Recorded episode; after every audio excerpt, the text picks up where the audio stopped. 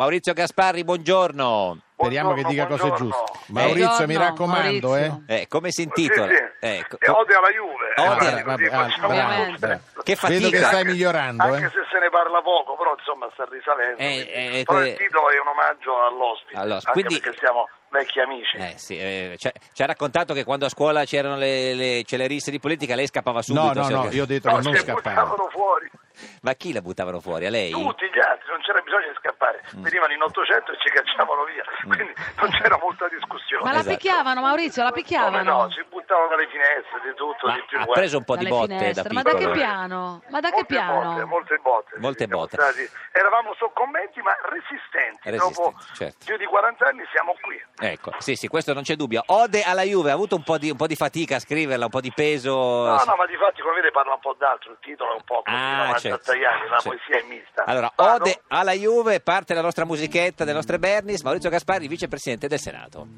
Tutta Italia fu plaudente per il Napoli vincente, li acclamarono campioni, i nuovi eroi delle tensioni. Ma finì presso Aragogna con tre gol presi a Bologna. Higuain segnò in ritardo, risvegliato dal letargo, ma rimase la sconfitta con Parteno Petrafitta. Lotta incerta, sempre in testa.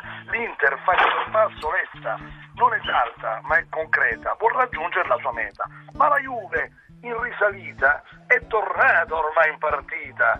Ci appassiona il campionato che nessuno ha già domato. Garzia sempre più inglorioso, batta il bate, è doveroso. E la squadra, ignota e più, la dobbiamo buttare giù.